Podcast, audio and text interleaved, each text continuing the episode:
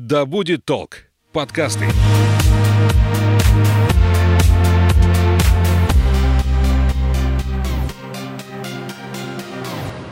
Всем привет, меня зовут Светлана Подберезня, и это подкаст «Ой, страшно». Здесь мы обсуждаем страхи и фобии, которые одолевают человечество в 21 веке. Все истории подлинные, а героем подкаста может оказаться ваш коллега, сосед и даже вы сами. Сегодня поговорим о финансовых страхах. Если выживание наших предков зависело от наличия пропитания и жилища, то в современном мире оно зависит от денег и их количества, потому как потребности у всех разные. Как говорила моя бабушка, понятие кризис у каждого свое. У кого-то суп жидкий, у кого-то бриллианты мелкие. О страхах, связанных не только с отсутствием финансов, но и с их наличием, поговорим с нашей гостьей, психологом, психотерапевтом Натальей Ефимовской. Здравствуйте. Здравствуйте. Здравствуйте. Откуда берутся финансовые страхи? Вот самый корень. Вообще, если мы говорим про корень-корень, то это про потребности человека в безопасности. И на сегодняшний день от количества финансовых возможностей зависит безопасность. Соответственно, потребность в уважении. Если у человека есть деньги, он может большего добиться в этой жизни, и в том числе внимания, заботы, любви от некоторых людей, чем без денег. То есть потребности выживания обеспечиваются деньгами, социальные потребности обеспечиваются деньгами, и высшие потребности, ну не все, конечно, высшие потребности в обучении, это же денежки, да, угу. потребности в путешествиях. Только это, хотела сказать, да, поехать на море. Да, это тоже денежки, да. И поэтому, конечно, финансовые возможности открывают больше перспектив перед человеком, но с другой стороны, конечно, все самое важное, что нужно для счастья, за деньги не купишь. Поэтому вот такая вот дилемма или внутренний конфликт у некоторых людей, потому что иногда они в погоне за деньгами совершенно забрасывают семью, детей, и потом платят за то, чтобы этих детей восстановить, реабилитировать, вытащить из угу. плохой компании и так далее. Либо в погоне за деньгами они работают на двух-трех работах, выматываются, изнашиваются, да, и сначала просто выгорают, потом заболевают, и уже никакие деньги не могут восстановить их здоровье когда боятся брать деньги в руки, потому что каждая банкнота, она побывала в руках сотен человек, тысяч, миллионов. Неизвестно, кто ее в руках держал. Угу. Хотя современные материалы говорят такие, что не позволяют микробам на их поверхности размножаться, да? Но тем не менее, Но, вот с началом менее, пандемии да. коронавируса я слышала такие советы, угу. да, что рассчитывайтесь картами, угу. не берите деньги наличные, да, угу. старайтесь как можно меньше ими рассчитываться, чтобы вот исключить контакт. Ну, вот хочется привести пример про евреев, что они выжили во время чумы, потому что мыли руки. Поэтому, угу. конечно, если был контакт с деньгами, обработка рук одно из условий, да, сохранения э, здоровья в этом смысле. Не будешь же каждую купюру спиртом протирать? Нет, ну рассчитался, вышел из магазина, угу. главное, не, не касайся лица, не тяни пальцы в рот, не трогай пищу ими, да, и так далее. Ну а с другой стороны, если у человека высокий иммунитет, организм защищает его от микробов, потому что он не в стрессе. Потому угу. что когда мы в стрессе, экономит организм на иммунитете, потому что главное себя сохранить, выжить. И если человек не в стрессе, то может быть и ничего. Это же вот как бы важно количество возбудителя для того, чтобы произошло инфицирование. Ну, а потом у каждого свой набор хронических болячек и вообще. Да, да. Никогда не знаешь, что выстрелит. Ну, с другой стороны, карту мы же тоже достаем, прислоняем туда-сюда ее, грубо говоря, пользуясь ею. Вы ее взяли в руки и назад положили в сумку. А деньги-то вы отдали, они пошли дальше. А вам, например, сдачу дали. Количество возбудителей опять да. меньше, с которыми мы контактируем. Ну, вполне может быть. Хотя помним про мытье рук. Ну, да. Это важно. Вот помимо того, что вот мы говорим про страх передать инфекцию с угу. помощью денег, да, но на самом деле потребности удовлетворения требуют, да, а еще же есть семейные сценарии. И семейные сценарии, они тоже от ребенка не зависят. Это не приобретенные нами. Кто-то пережил войну, голодал, угу. кого-то раскулачили, и поэтому копить нельзя, потому что придут и раскулачат. Кого-то ограбили и убили, и поэтому нельзя копить, а то придут, убьют, ограбят. Ну, то есть страх накопительства. Да. У кого-то соседа арестовали за то, что он там где-то деньги, грубо говоря... Нажил он... нечестным трудом. Да, нажил нечестным трудом, а есть еще другой вариант. Я несколько лет преподавала в социальном предпринимательстве, и у нас некоторые предприниматели выигрывали гранты, угу. скажем, за услуги определенных людей и делились с ними финансово. Туда, за Уралом, не вспомню точно область но там посадили несколько человек за то, что они взяли эти грантовые деньги, поделились, а реализовывать проект не на что. Угу. Дело-то было благое. хорошее дело. И люди хорошие, но вот не смогли выполнить обязательства. Но если человек не украл, он их заработал, чего бояться? Угу. Просто потому, что большие деньги вдруг кто-то позарится? В том числе мы разглаз и порчу тоже помним, потому угу. что есть люди, которые реально верят в эти вещи. Плюс есть люди, которые боятся зависти, потому что если мы посмотрим с вами телевизор, там очень много фильмов про то, как богатые тоже плачут, и не просто плачут. Есть очень много ловцов, так скажем, да, людей, которые хотели бы тоже воспользоваться их деньгами. Да. Соответственно, у людей может быть такой страх. А теперь смотрите, когда ты получаешь определенную сумму, ты к ней привыкаешь, ты знаешь, куда ее потратить, и у тебя как бы ни страхов особых, ни печалей угу. нет. Если ты зарабатываешь большую сумму, тебе надо знать, куда их потратить. Если ты очень много зарабатываешь, ну, месяц, два, три, четыре ты потратишь много, а потом потребности, ну что, тебе 10 швейных машинок надо или 10 телевизоров, ну, 10 машин. А вот с вложением сложно, потому что всегда во вложениях есть риски. У нас есть инфляция, которая съедает деньги, поэтому надо переживать, как бы инфляция их не съела. Ну, да? купить тот же дом, не знаю, квартиру, то, что не да. обесценивается. А дом надо содержать. Ну вот уже требует. понятно, на что нужны деньги. Да. Кстати, лень – это защитная реакция организма в ответ на чрезмерные заботы и растраты энергии. Деньги-то ты заработал, а энергия-то у тебя ограниченное количество, поэтому угу. бегать и пристраивать деньги, волноваться, как бы их там не украли, не увели, не обесценили и так далее, это что же заботы? Не у каждого человека на это есть силы. Я сопровождала проект по финансовой грамотности международной, где, в принципе, люди, когда вступают на путь инвестирования, не обладая знаниями про инвестирование. Сейчас есть площадки по обучению инвестированию. Но ты же точно наделаешь ошибок, потому что ты не учился, не знаешь, не пробовал, да? И поэтому они даже дают определенную сумму для того, чтобы рискнуть и приобрести этот навык. Но не у всех же финансовый интеллект развит. Так вот в том-то и дело, что кому-то это легко дается, а кому-то даже если обучение пройдет, ну да. ну вот не дано. И если не дано, он все равно может заработать больше, чем обычно, если он будет заниматься тем, что он любит в рамках социального предпринимательства, да, кто-то, допустим, потерял работу, его обучили, и вот у нас были проекты, когда люди занялись выращиванием микрозелени, кто-то начал шить что-то, педагоги открыли частные детские сады,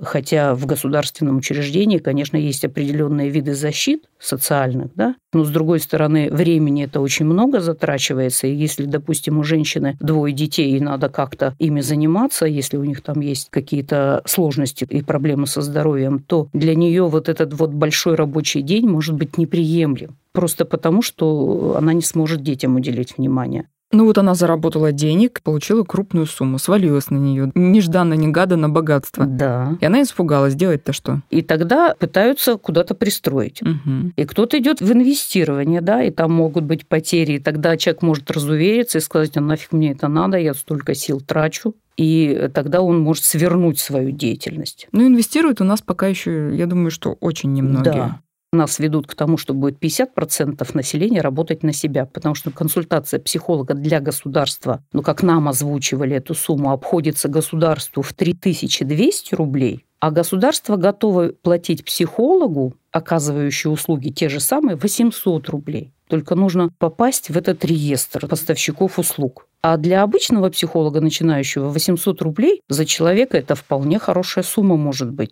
Поэтому вот мы двигаемся в этом направлении, а к 50 году, 2050, такой тренд общемировой, говорят, что большая часть людей будет работать на себя. То есть нужно уже учиться, куда да. девать деньги в случае да. чего. То есть получается, что мы вольно или невольно двигаемся в эту сферу, и нас переучивают. Почему у нас работает школа социального предпринимательства? В бизнес-инкубаторе есть точка роста для молодых людей обучения бизнесу. Государственный университет имени Достоевского там обучают в Центре делового правового образования бизнеса так да я совершенно бесплатно. Социальному предпринимательству можно обучиться онлайн на какую-то интернет-профессию, потому что вообще тренд-то какой у нас? Цифровизация и идет глобализация, и за счет этого меняется сама структура работы. И не будет постоянной работы, будет проектная занятость, и не будет большой работы, будут фрагменты, и будет специализация узконишевая, да, какая-то одна, эм, допустим, операция или какая-то одна задачка в разных фирмах человек. Ну, вот у меня уже сейчас есть клиенты, которые 10 фирм обслуживают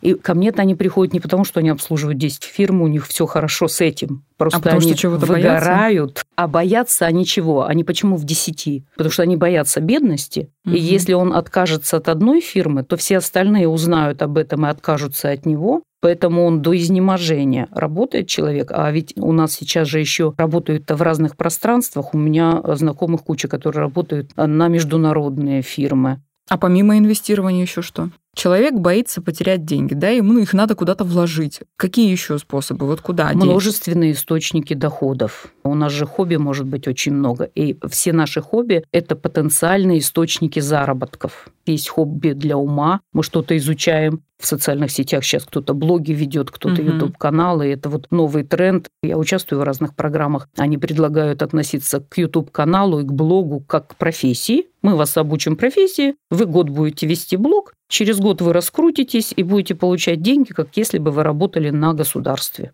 И у нас есть такие пенсионеры, которые занялись этим, и психологи в том числе. Но это прям работа-работа. Надо этому уделить время. А вот чтобы не бояться, в рамках финансовой грамотности говорят о чем? Ты должен обеспечить себе запас денежный на 6 месяцев, потому что полгода обычно до первых таких вот более-менее стабильных денег. То есть нужно расходы на месяц умножить на 6 месяцев, да, и вот эта сумма должна либо лежать в банке, либо быть в доступе. Лучше и то, и другое. То есть фактически нужно обеспечить себе эту подушку безопасности на год, и тогда ты можешь любую новую профессию осваивать. Но опять же, смотрите, у нас уже не раз было в истории, когда грянул дефолт, угу. и деньги обесценились. Есть же и те, кто боится куда-то вкладывать, например, просто чтобы деньги хранились в банке. Потому ну, что вот... однажды можно вообще без всего остаться. Ну, как нас учат, что нужно минимум в пяти валютах хранить. Но это на любителя. В валютах хранить тоже, это смотря какая у вас сумма, не каждый может себе, вот бабушка, она боится, откуда у нее там в пяти валютах хранить. Да, вот с бабушками вообще очень сложно, потому что если мы говорим про то, что было было раньше. Бабушки много рожали детей, и эти дети заботятся о ней, и это ее подушка безопасности, угу. это ее защита от бедности то на сегодняшний день все-таки обычно не так много детей в семье и возможности, особенно если ребенок болеет, то он себя-то обслужить не может. А у меня очень много клиентов, у которого один ребенок и тот сложный. И надеяться на то, что вот он защитит, не получается.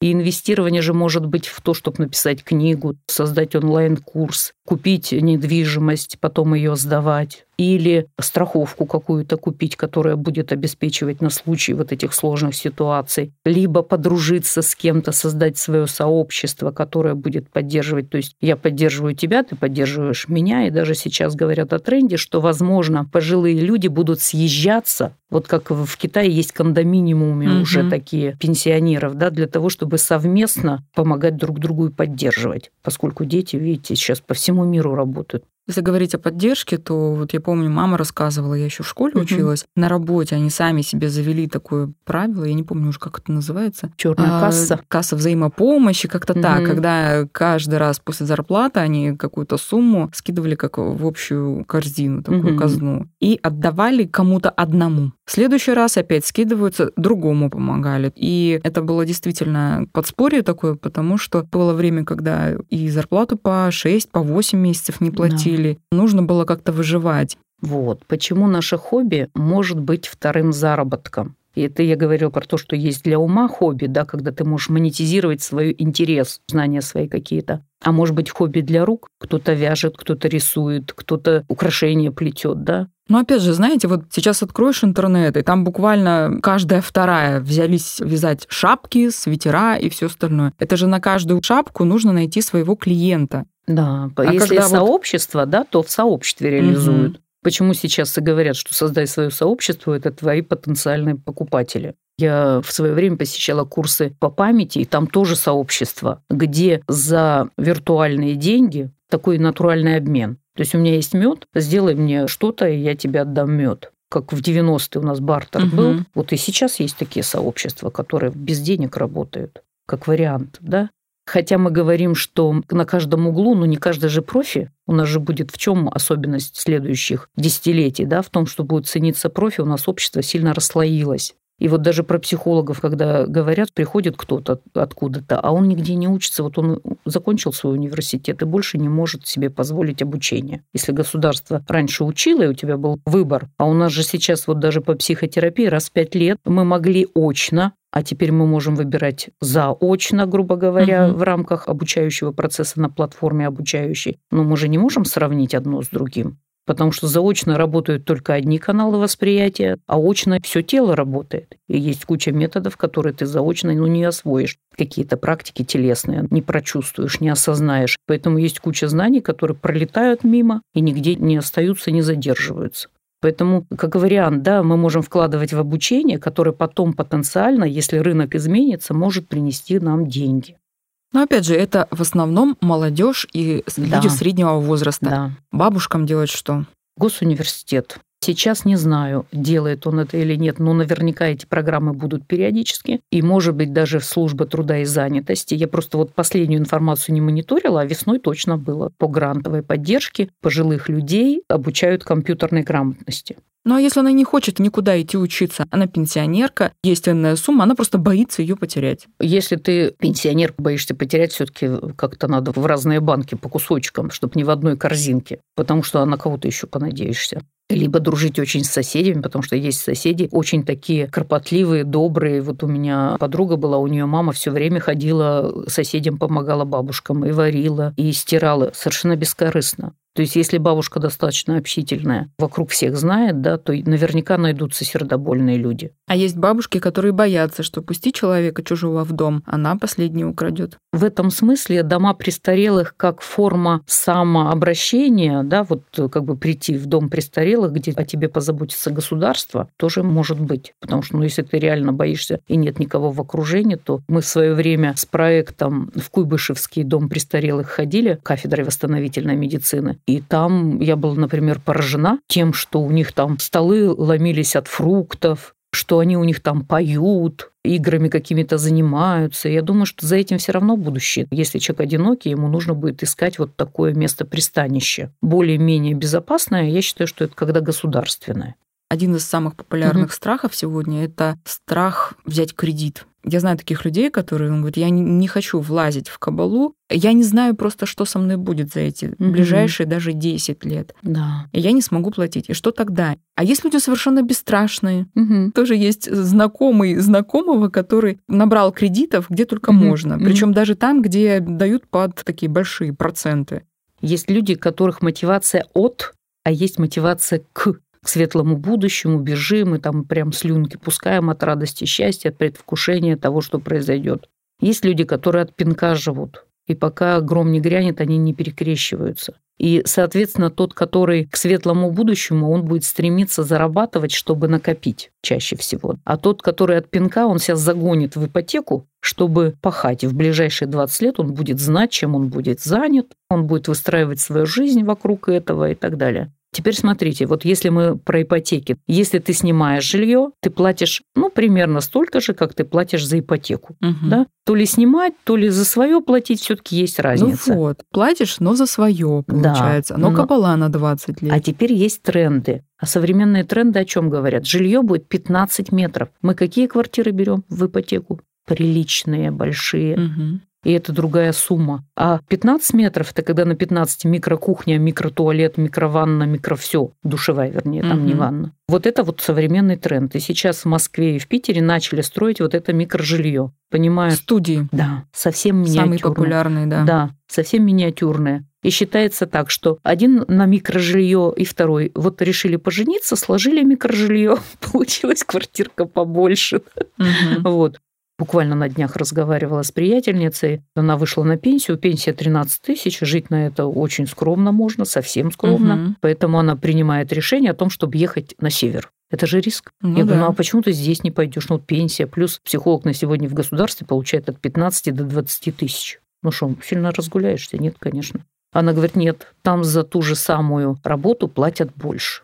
У меня есть такие клиенты, которые взяли кредит, потом кто-то из родни вышел из строя, на них упал кредит. И когда они приходили ко мне первично Это была депрессия глубокая, с паническими атаками. И вот мы, грубо говоря, убрали панические атаки, убрали страхи, они уехали на север и теперь закрывают и свои кредиты, и кредиты своих близких. Вы хотите сказать, что страх ипотеки это только на пользу? Это такой пинок от жизни, чтобы больше зарабатывать? Для и... некоторых абсолютно так. А Они для других? А для других нужно искать другие возможности. Вот как мы говорим, 10% от зарплаты надо откладывать чтобы накопить вот эту сумму плана безопасности и плана доступа. То есть если у меня есть люди, у которых я могу перезанять в течение суток сумму на 6 месяцев, это приличная прям сумма, а у кого-то он поднакопил, тогда у него страх исчезает. Но с другой стороны, человек вот говорит, а что я буду копить? И всю жизнь буду работать, никогда не накоплю на эту квартиру. А так я залез в ипотеку, вроде как купил. Угу. И рассчитываюсь потихоньку, но квартира уже моя фактически. Да, надо осознать, какой я человек. Потяну я вот такой вот длительный стресс. Потом есть денежные профессии. Есть не денежные профессии. Угу. И если мне очень нужны деньги, то, наверное, вот как нам всегда рассказывали, в России люди работают по призванию, а вот в Америке они уже там, давно нет. Да, получают деньги, чтобы потом тратить на удовольствие. То есть работают там, где платят, а потом тратят на удовольствие. И вот в этом смысле такой вариант возможен, если совсем зажало. Но мы же помним, да, что у нас 10% людей владеет 90% денег, и, соответственно, 90% людей э, владеют всего 10% угу. денег общемировых. Да? Кто может вырваться? Вот на сегодняшний день мы видим молодых миллионеров. IT, технологии, которые позволяют высоко зарабатывать. И вот у меня есть клиенты, маркетологи, которые она считает, что 2000 долларов – это мало, надо больше. А для нашего среднестатистического меча скажи 2000 долларов. Угу. Он скажет, мам, дорогая, ничего себе, как в Москве, как на севере там и так далее. Поэтому кто-то ездит вахтами в Москву, три месяца едет, работает, получает 120-200 тысяч, да, возвращается домой, кормит свою семью. Причем вот я работала в центре ветеранов труда, в больнице ветеранов труда, и там я задавала один и тот же вопрос все время, как у вас дела, как самочувствие, как жизнь, и две больших категории людей. Одни говорили, а что мне переживать, все прекрасно. У детей хорошо, дети самостоятельные, дети зарабатывают, мне путевочки покупают, помогают. И другая категория людей. Ой, о чем вы говорите? Дети не работают. Я на пенсии работаю, воспитываю внуков, помогаю бесконечно и так далее. И вот в этом смысле одни, получается, растили детей самостоятельными. Мы не берем болезни, это угу. вот как карты легли генетические, иногда, иногда судьбоносные, да а вот в обычной семье, да, а другие с гиперопекой. Те, которые с гиперопекой, они так и до старости будут сидеть на шее у родителей. И ко мне приходят пациенты, клиенты, которые достаточно успешные, финансовом смысле. Но вот эта обида на родителей, что они когда-то недолюбили, не додали тепла, заботы и внимания. А фактически получается, что если родители не додали тепла, заботы и внимания, человек вынужден биться, учиться, самосовершенствоваться, развиваться и добиваться результата. И строить такую семью, которая его будет любить. Искать таких людей, которые будут его любить. А тот, кого холили-лелеяли, он обычно так при родителях и остается, толком не зарабатывает. Угу я им задаю вопрос, готовы вы продать свою жизнь и судьбу в обмен на любовь мамы? Или все-таки ваша судьба как-то вот и те успехи, которых вы достигли, как-то вам дороже? Чаще всего говорят, что их судьба дороже. Ну, то есть все это идет из детства, от воспитания, чаще от родителей. Всего, да, чаще всего. Но вот у меня был клиент, который зарабатывал прилично, ну вот так изнуряя себя, он воспитывался с бабушкой, и в 90-е годы они потеряли очень много денег. И он вот это слушал, все эти причитания бабушек, переживания, слезы и все остальное. И вот он, получается, практически 14-16 часов в сутки работает, а еще семья, угу. да? И семья сказала так, и либо ты идешь к психологу и что-то меняешь, потому что мы не видим твоего тепла, любви, заботы. Денег с избытком, да? Да, а либо я собираюсь и ухожу, семья. а чего? Я же как бы не с мужем живу, работает. да? Он с компьютером живет, а я тут с детьми. Я помню, там книга у Гандапаса «Полная же». Это вот про полноценную жизнь, чтобы и отдых был, и счастье было, и хобби какое-то было, и общение было, и путешествие, и обучение, потому что быстрый способ получить радость – это что-то поизучать новое. Мозг вознаграждает за угу. вот интерес. Это одна из сильных позитивных эмоций. Возвращаясь к тому, что если человек боится все-таки банкротства, угу. да, то тогда нужно найти консультанта, может быть, финансового, за этим будущее. Человек пожилой ну, так далеко не заглядывает. Ну да, если мы про пожилых людей, то, конечно, э, консультант тоже может быть. Но только это будет консультант при каких-нибудь социальных службах когда-то работала в управлении социальной защиты, и у нас вот службы труда и занятости консультируют пожилых, если они хотят зарабатывать, да, и могут переобучить бесплатно. У нас есть центр социальной поддержки, сударушка там и так далее, в которых тоже можно по месту жительства обратиться и получить, кстати, психологическую помощь, в том числе бесплатную. То есть у пожилого человека, имеющего активную жизненную позицию, есть возможность получить бесплатно какие-то льготы. Например, у нас есть дом ветеранов труда, который бывший дом офицеров. Там очень много интересных досуговых мероприятий, которые тоже можно посещать, и кружки, и петь, и вязать. Ну, если есть желание. А ну, если конечно. желания нет? А страх есть. Ну, страх есть. Пожилого... Когда идти к психотерапевту вот, или к психологу? Конечно у пожилого человека, если это уже нарушение обменных процессов, если это атеросклероз, тогда без медикаментов трудно обойтись, потому что глубина повреждения уже настолько выражена, что одними словами не поможешь тогда таблеточки. Причем пожилым людям назначают пожизненно таблеточки. И это спасает семью, например, у них могут быть родственники, и бесконечные страдания мамы или папы, и страхи их могут заражать, индуцировать молодых людей, да, и тогда они тоже пребывают в тревоге и беспокойстве. Почему у нас главный психотерапевт Виктор Викторович Макаров нашей профессиональной психотерапевтической лиги говорил, что три поколения в кучу – это дурдом.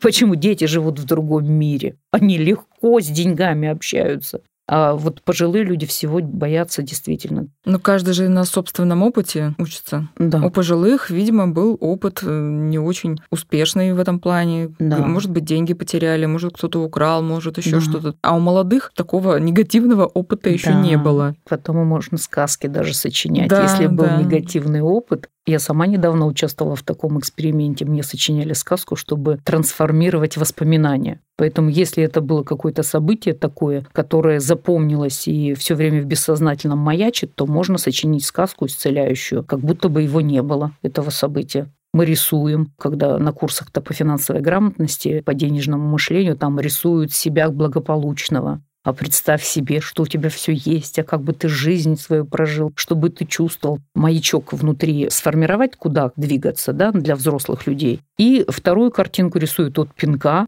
а что будет, если я ничего делать не буду? И вот как сейчас живу, так и буду и дальше. Сколько у меня будет финансовых возможностей, если расходы никуда не денутся, а здоровье уйдет. И вот зажимают человека между образом будущего, где все есть, и образом того, что будет, если я ничего делать не буду. Или вот этим вот воспоминанием, когда было совсем плохо финансово. Выстраивают финансовый план, и человек начинает его реализовывать поэтапно, чтобы достигнуть вот этой вот э, стабильности или, скажем, обеспеченной старости. Но если человек уже в старость вошел, хотя у нас вот э, есть такой пример, дама, которая на все соглашается, в общем-то, молодец в этом смысле, она на пенсии, она то подметает, то в бассейне она работает уже вахтером, то еще где-нибудь. Вот не знает она в этом смысле покоя. Но для этого нужно иметь здоровье да. и желание. Да, это правда. Желание трудно человеку привить, да, но такие люди обычно заботятся от пинка придавило, надо заработать на лекарства, и тогда человек куда-то идет и двигается. Либо большая мама государства может где-то помочь. Другое дело, что не все люди знают, что оно способно им помочь.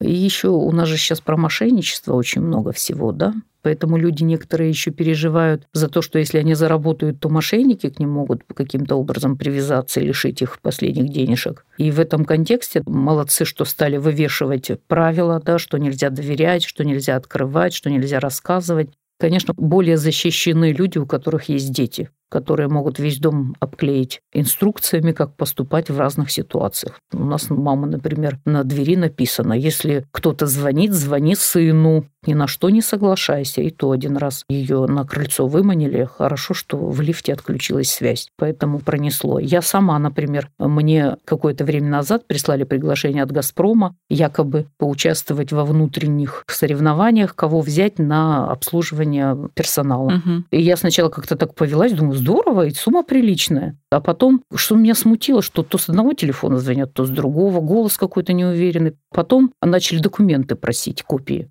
Решила проверить. Позвонила знакомым из службы безопасности. Мне говорят, а ты почту посмотри какая, и кончик посмотри. Смотрю, совсем левая почта, никакого там «Газпром» не написано. А на сайте «Газпром» написано все наши послания только на угу. бланках строгой отчетности, где все прописано. Мошенники, они же тоже хорошие психологи. Они Да. пользуются моментом и звонят, например, в такое время, когда вы этого вообще не ждете. Ну, допустим, ночью. У знакомой такая история была. Два сына, оба взрослые, ей позвонили ночью и сказали, что вот так и так. Мгм. Мама, я попал в плохую историю, нужны деньги. Она говорит, ну у меня нет такой суммы.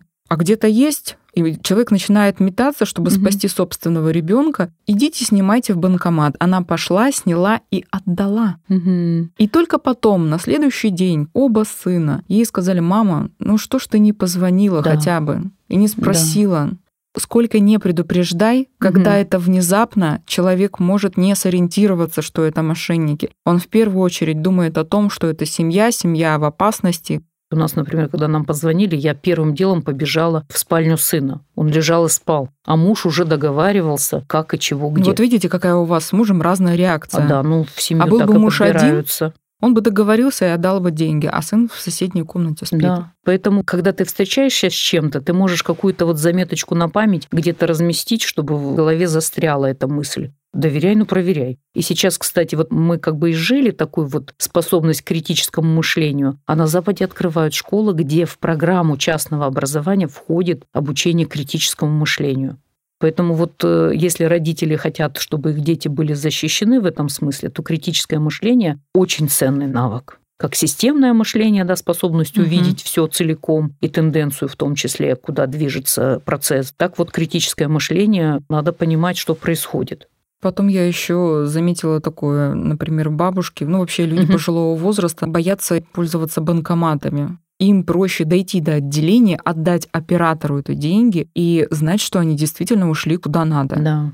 Ну, то есть мы говорим об обоснованных страхах и Мгм. необоснованных. То есть если обоснованные страхи, то мне надо научиться какой-то стратегии выживания в этой ситуации, алгоритму действий. И есть специалисты, которые меня этому научат. Либо это социальный центр, либо это знакомые, либо дети, как вот у нас мы все расписывали по шагам, что нужно сделать. Я сама так компьютер осваивала. Нажми на эту кнопочку, нажми на эту, нажми на эту. У меня муж общается со своей родственницей, которой уже 80 практически. Она, в общем-то, владеет компьютером вот такими простыми приемами. В скайп выходит. И главное вот иметь доступ к с кем поконсультироваться. Мгм. И если это многоквартирный дом, все равно есть люди, которые могут. Если они в социальные центры ходят, они обмениваются телефонами. И более старшие могут найти себе в приятеле более молодых, которые лучше ориентируются. Вот я считаю, что пожилым людям необходимо просто ходить в какие-то вот э, заведения, где их объединяют, где они общаются. Найти свою стаю надо, даже через «не хочу». Если страх не обоснованный, либо мы с психологом убираем, затираем то воспоминание, которое человека беспокоит. То есть разные возможности есть для ну, того, хотя чтобы... бы одну какую-нибудь интересную расскажите.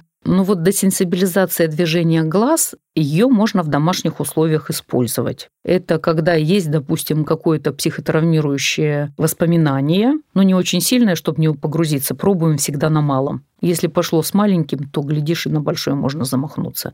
То есть наша задача какая? Если я что-то помню, у меня в коре головного мозга, в той зоне, где хранится воспоминание, появляется очаг возбуждения. Вот я помню, и там у меня огонечек зажегся. Мгм. Для того, чтобы мне этот огонечек выключить, мне нужно какое-то двигательное действие совершить. Десенсибилизация движением глаз – это я вспоминаю и глазами двигаю стороны в сторону в комфортном ритме, чтобы Мгм. голова не закрутилась. Глазами повел вправо, и импульс перебежал в одну часть мозга. Я повел влево, импульс в другую часть мозга. И вот получается, что мы, грубо говоря, гоняем туда-сюда импульсы и включаем все новые и новые нейроны в обработку этого воспоминания. И у нас уже получается не воспоминание в чистом виде, а воспоминание с помехами. Мы можем дополнительно к движению глаз присоединить движение языка во рту. То есть глазками еще язык туда-сюда бегает. Это будет еще более сложная картинка в голове, еще более сложное воспоминание с помехами. Если мы к этому движению обнимем себя руки крест-накрест, начнем покачиваться, то еще более яркие помехи будут. А если мы при этом еще будем топать в такт и дышать, то будет воспоминание с очень большими помехами. И в конце концов воспоминание видоизменяется. То есть мы обычно помним в спокойной ситуации с тем набором чувств, ощущений, которые есть. А когда мы вносим помехи, мы это воспоминание разрушаем вот этот контур памяти. И у нас уже появляется такое затертое воспоминание в крапинку. Ты уже совсем не сможешь вспоминать об этом. А есть синхрогимнастика. Технология называется билатеральное стимулирование. То есть мы то правую половину мозга включаем, то левую. Вот человек встал, вспоминает о чем-то, из стороны в сторону крутится. Есть такой специалист Хасай Алиев, он работал с космонавтами и вот создал метод ключ и синхрогимнастику. И вот там эти повороты, шалтай-болтай из стороны в сторону, или переминание с ноги на ногу. А у Фельденкрайза там вообще любое упражнение можно использовать вот как билатеральную стимуляцию. И мы затираем воспоминания. Единственное, что с десенсибилизацией движения глаз это происходит быстрее, а вот шалтай-болтай там может уйти 15-20 минут. Наша задача какая? Понимать, когда в голове есть воспоминания, там есть очаг возбуждения в определенной зоне. И по современным научным исследованиям считается, что 120 деталей картинки вот этой воспоминания, угу. а чувства привязаны к целостному воспоминанию. Видоизменяем воспоминания, и чувства уходят. Как много сеансов нужно таких сделать, чтобы это действительно А иногда ушло? одного раза хватает, в зависимости от того, как глубоко засело. Иногда одного хватает, иногда трех. Если там поднакопилось и связано, например, да, страх публичного выступления, а на самом деле связался этот страх нейронной сетью со страхом, когда человек тонул. Где выступление, где тонул. Совершенно разные вещи. Или страх общения, а там был страх в детстве, кто-то там из-за угла выскочил, грубо говоря, напугал. Где сейчас взрослый человек, а воспоминание торчит в голове современные рефлекторные техники, они как раз помогают человеку изменить воспоминания, разрушить его. Жизненные обстоятельства, которые с человеком происходят, они как раз поднимают из глубин бессознательного вот эти старые воспоминания. И это повод их отработать, потому что они могут же действовать бессознательно каким-то угу. образом. Соответственно, убрал воспоминания, страх ушел, смелость появилась, решительность появилась, и это здорово. Если вернуться к бесстрашным, угу. говорят, что к ним можно причислить также детей, например, которые воспитывались в детском доме. Это дети, которые привыкли, что они находятся под опекой государства, и они не боятся, что на что-то не хватит денег, да, потому что угу. их постоянно опекают до 18 лет.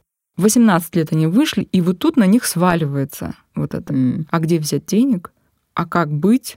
Ну, смотрите, в детские дома люди попадают в разном возрасте. Если кто-то успел поймать семейную обстановку, в которой как бы есть навыки и знания, это один формат. Если совсем никогда не было, и они беспомощные, верят всем, угу. последние деньги отдадут и квартирку потеряют, которую им государство дало, да. Но есть некоторые детские дома, где эти финансовые знания им дают. Но мы всегда понимаем, что сейчас такое время, знания настолько доступны, что можно совершенно бесплатно, набрав в интернете в поисковик какие-то вещи, узнать, познать, изучить. И мы видим детей, которые изучали там по компьютеру, это, помню, нам в качестве примера социального предпринимательства приводили. Мальчик изучал по компьютеру робототехнику и изобрел руку искусственную. Угу. Это вообще мыслимо или нет? Вот до чего мы дожили. Это же ну, это потрясающе. Же а ну... большинство выходит из детского дома и, получая угу. какую-то пенсию, например, угу. пойти и за один раз спустить. Он угу. не думает о том, а вот до следующей выплаты, как он будет жить. Боль хороший учитель пару-тройку раз, если не сломается, обожжется, то потом начнет. Потому что знания есть в сети, интернет, да, а вот опыт приобретается. Ну, просто, конечно, если бы он в детстве получил, он бы более гладко жизнь прожил. Вот у нас есть телефон доверия, совершенно бесплатный. В системе волонтерской подготовки есть общественные объединения, ну вот, по-моему, дача Онегина, они там немножечко какие-то психологические знания давали. То есть вот можно куда-то пристроиться, где люди лояльные, где доброжелательные, и там обязательно найдется какой-то человек, который, а, у нас же есть спасатели, да, просто хочет кого-нибудь спасти.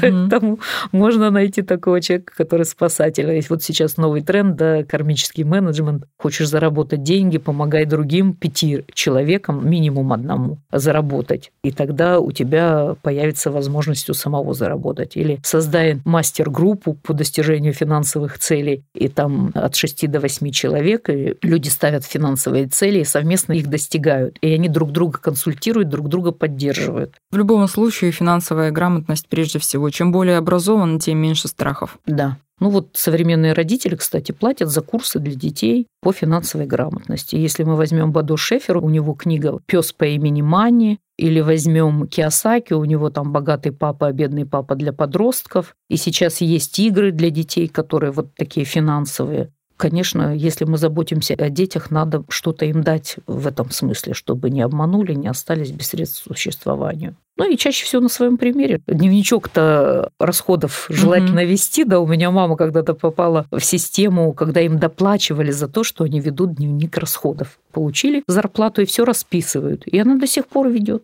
Уже никто не платит, но она ведет. И сестра у меня ведет. Вот они как бы попали в эту структуру. Ну вот это хорошее качество. У нее на все хватает, у нее все расписано. Но если у нее где-то что-то пропало, она обязательно найдет. Ну, то есть это вот как бы азы да, начальной финансовой грамотности, когда пишут дневник расходов и доходов. И, кстати, это позволяет тоже убрать тревожность, потому что вынуждает планировать. А планирование – это всегда как бы уход от хаоса. К нам-то приходят когда? Взял кредит, не могу отдать, страх и боль. Кому-то упал кредит, и он вынужден платить за кого-то. Вот у меня было несколько человек таких, когда со заемщиками пошли. И этот человек перестал платить, а этот вынужден платить. Деваться-то некуда, платить все равно приходится. Но вот это чувство обиды, оно настолько мешает, человек не хочет этого делать, раздражается, злится, душа болит, давление растет. Ну, расплатить все равно придется, надо же вернуть себе хорошее самочувствие, чтобы заработать. Даже вот в финансовой грамотности считается так. Деньги идут на состояние. Если ты активен, энергичен, жизнерадостен, деньги к тебе с удовольствием приходят. А если ты депрессивен, пассивен, негативен, да, то, соответственно, смысл идти деньгам к тебе, ты все равно с ними не знаешь, чего делать. Поэтому состояние тоже очень важное. Спасибо вам большое. А я напомню, о финансовых страхах мы говорили с психологом, психотерапевтом Натальей Ефимовской. Пусть в нашей жизни будет больше позитива. Услышимся в следующих выпусках. Пока.